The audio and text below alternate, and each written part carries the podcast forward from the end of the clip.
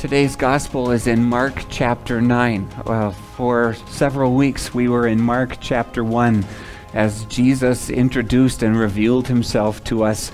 And now, a special key final week for the revealing of Jesus in our discipleship is to go up the Mount of his Transfiguration in this account from Mark chapter 9.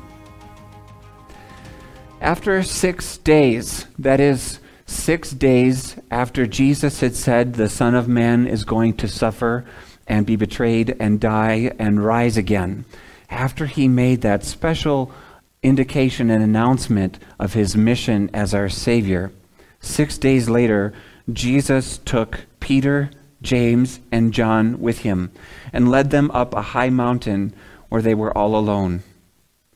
There he was transfigured before them.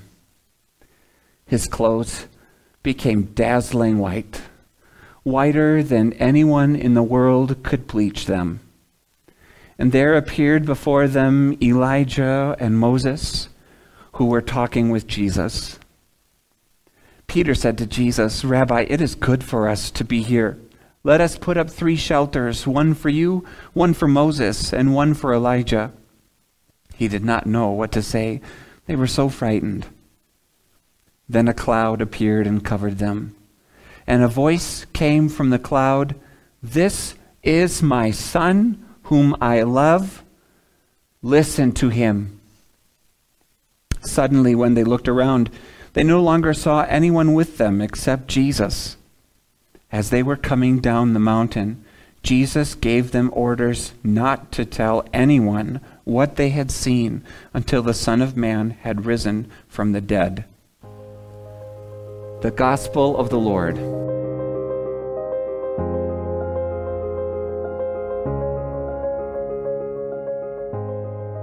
Dear friends in Christ, have you heard any ultimatums lately?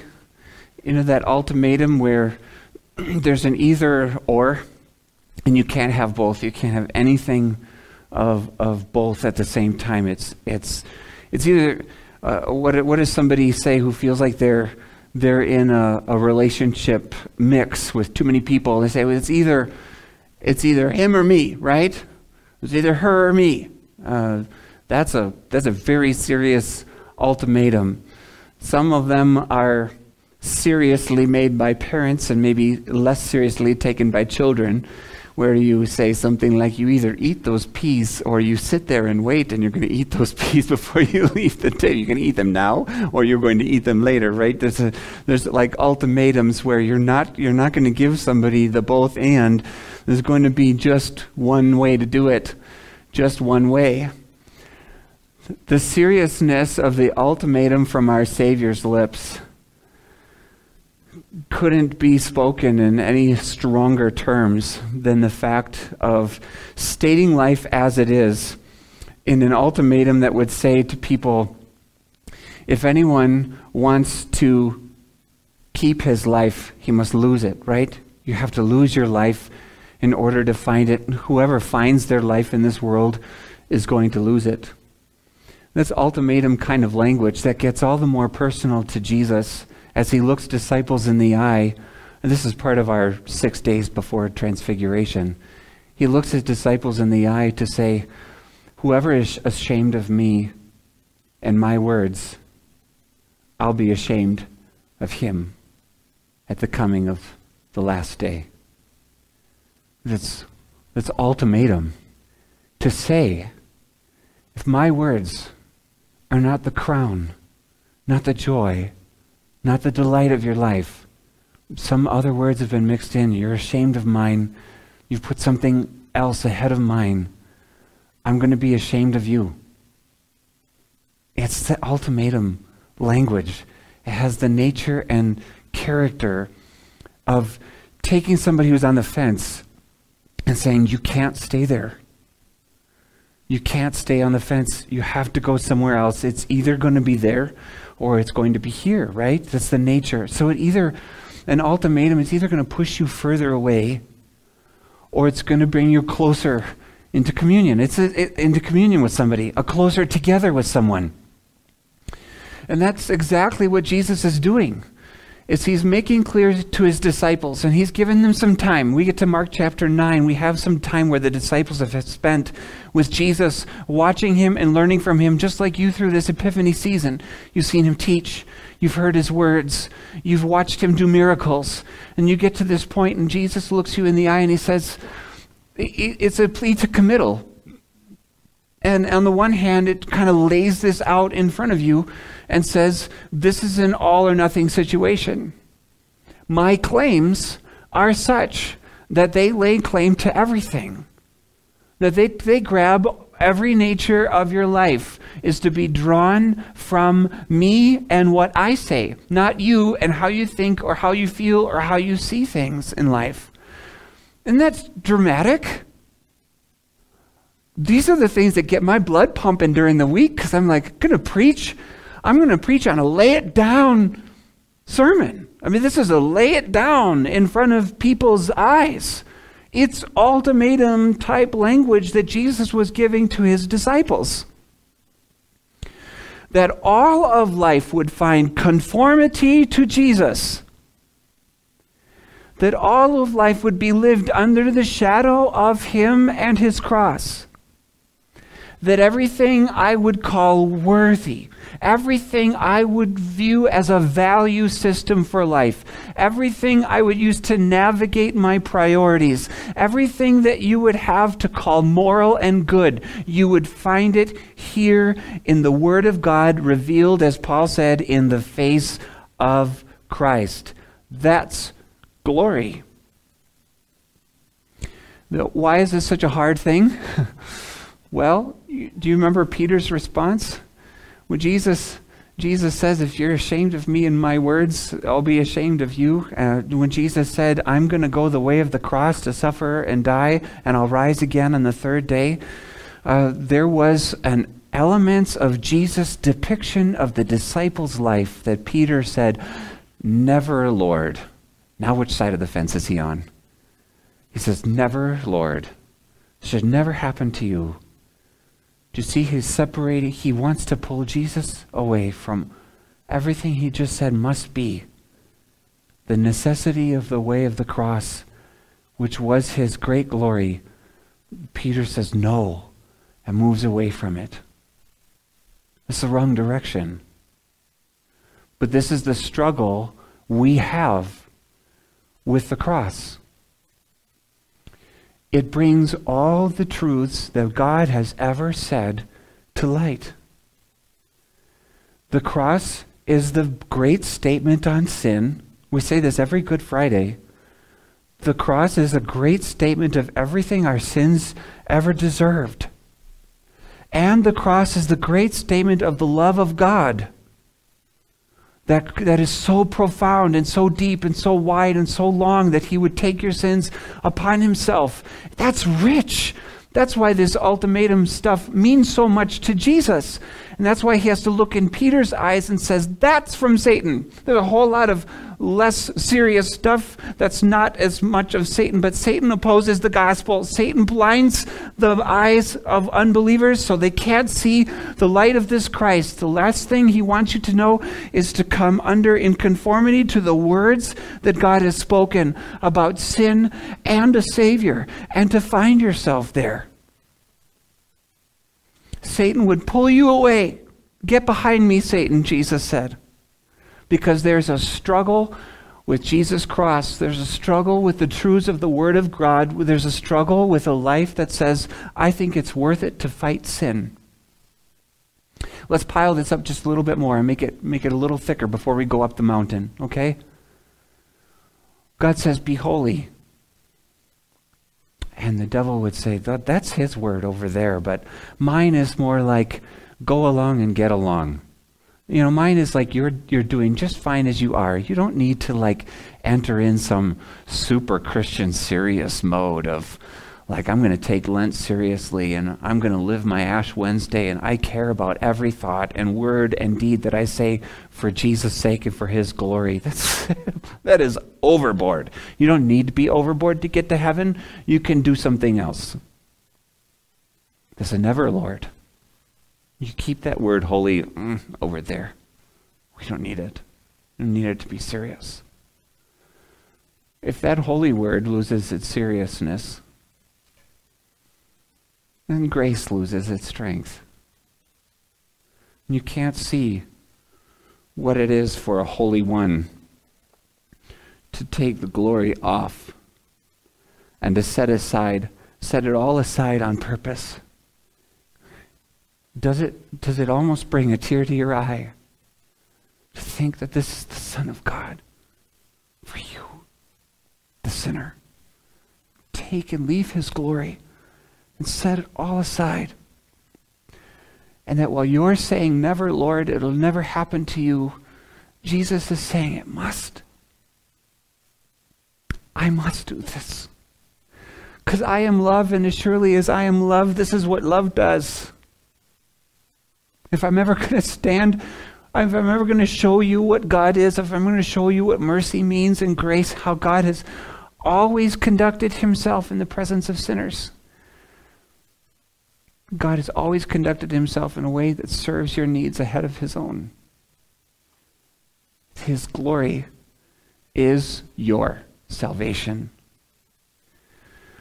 Everything so rich, so heavy, right there, right? The word of the prophets of Moses and Elijah. So this is why all of these words come. And this this this word, this book that you have in your hand, this word from Jesus, you're either going to say, This is everything this is everything and i can i can i get to fashion my life around this what god says to me in his word is what's going to carry my soul today it's going to carry my soul tomorrow what's going to glorify me together uh, in eternal life or it's ashamed of those words in pursuit of something else and jesus understands your struggle with this that every day when you get up and think thoughts and say words and live actions you are wrestling with Am I ashamed of his words, or am I going to do what's comfortable for me? Am I going to do what feels right to me, but it's not right for God?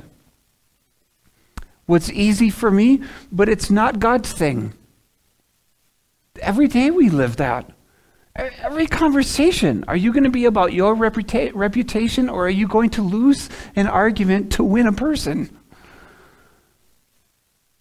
The, it's all over the place. Jesus recognizes this tension. Jesus knows our fallen nature, that we will always do this never, Lord, to the glorious thing of God. He has to overcome us. He's going to put it to death. But he's also going to look at his disciples and say, Peter, James, and John, let's go. And we go upstream. We go up.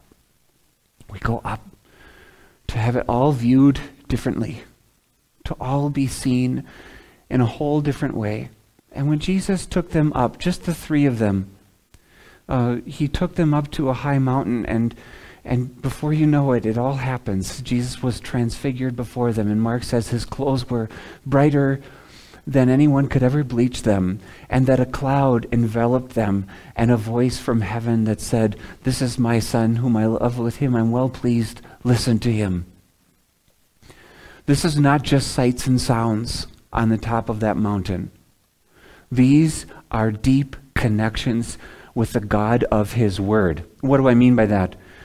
In the Old Testament, the Son of Man, in like Daniel, for example, is viewed as one who's radiant as the light.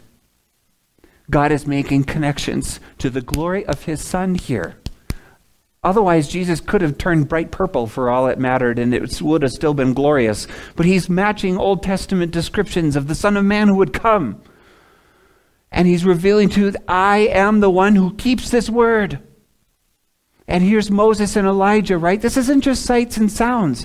It's not like the disciples didn't know who Moses and Elijah were. They were led to understand. They were allowed, people they had never seen before in their lives, but God allowed them in this glory to understand the prophet's glorious word that was here in the face of Christ, the fulfillment of that word that was here in Jesus, that radiant Son of Man that was on his face and in his garments and a cloud that surrounded them. That's also Old Testament speak, isn't it? Do you remember what happened on Mount Sinai when the glory of the Lord came to Mount Sinai? When the glory of the Lord filled the temple that Solomon built? We're reading First Kings right now. It's perfect timing because, and the glory of the Lord filled the temple. How did they know? Because it was a cloud. And so here on the top, James and John and Peter, they don't just have random sights and sounds. They have the Word of God fulfilled, revealed the glory of God attached to Jesus, this Jesus. And the great aspect of this, this upstream that says you have to go this way, you have to go this way or you're going to die, the greatest aspect is in a Jesus who goes down to suffer. When we talk about um, Jesus' humiliation, we do this in a like a, a new member class or a, a, a, basics of the Bible class, we talk about Jesus and his work for us. We talk about his humiliation. And that's a special church history word. That doesn't mean that Jesus was all like red in the face and embarrassed when he was mocked on the cross or something like that.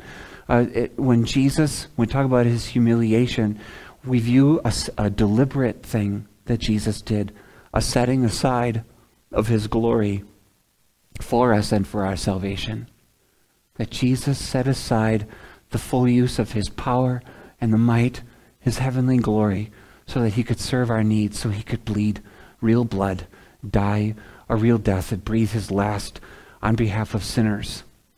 What that means is you have a Jesus transfigured before his disciples that then says, Now that you have the Word of God, the glorious Word of God that gives life attached to me, let me show you what that Word does and where that Word goes. Let me show you where that glory of God is and you put that glory of God in the crown of thorns. You put the glory of God in his willingness to suffer and die. You put that glory of God in a sacrifice. It's not just like another sacrifice on a human battlefield, but a sacrifice before God for the sins of the world that counts for something.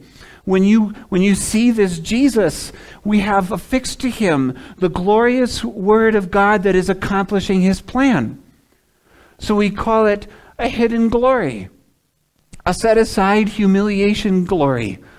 That for us and for our salvation, this is what he did. This is the lowliness he took on to accomplish such great things. Do you see how beautiful that is?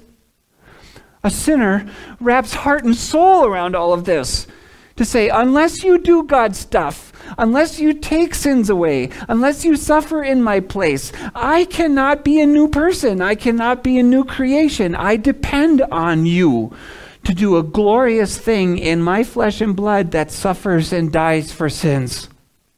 Right? So we call it a hidden glory, which is such a great title, a hidden glory. Oh, because it doesn't say the glory isn't there.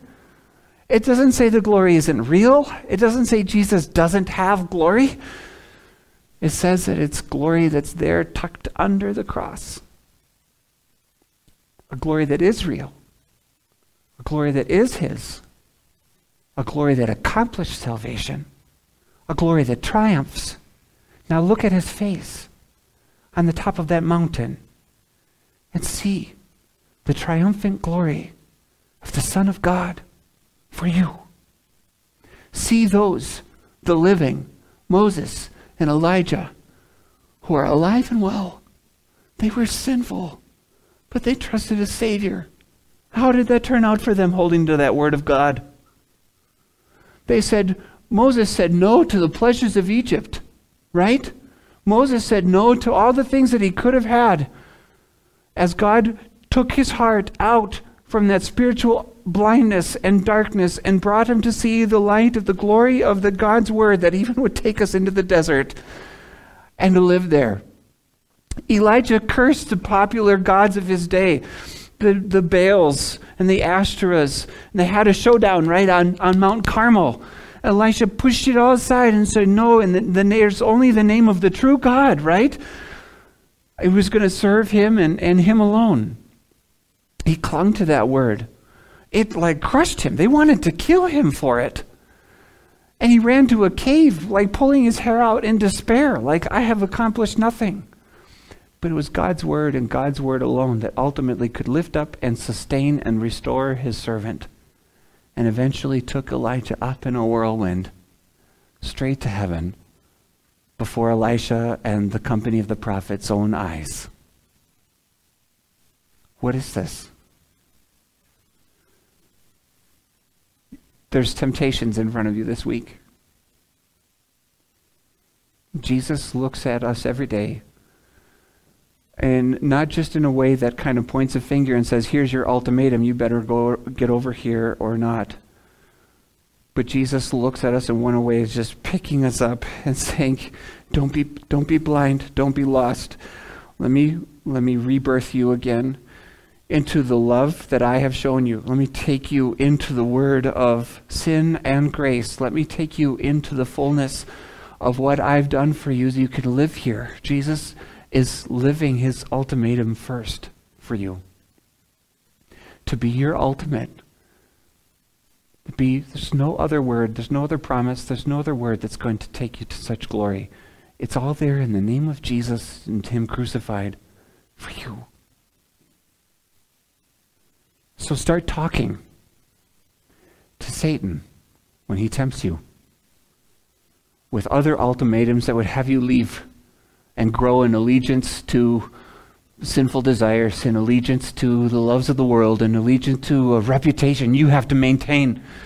Even if you have to lie about it, even if you have to twist the story and slander somebody else in the process. No, don't go there. Go in the way of suffering. Go in the way of serving your neighbor's needs, even if it means you lose all else. Go in the way of struggling mightily against temptation because holiness means something to me. It's been preciously given to me in the name of Jesus, and I want to demonstrate this in my life. Lord, you are my word. I listen to you. Ultimatum language. Live in it.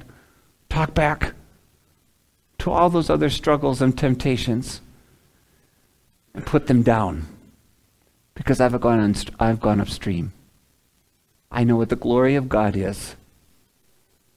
And by God's grace, I have the chance to conform my life to a glorious love, a glorious grace, a glorious patience and kindness and generosity and self control, selflessness of Jesus. I want to learn what this is. Teach me these fruits of the Spirit. Teach me these things that I can do in my life that are a part of your glorious way in this world. And perhaps there's other people who will catch on and be attracted to go upstream with us, to, to say Lent is a wonderful, worthy season. Let's do this together. Let's worship together.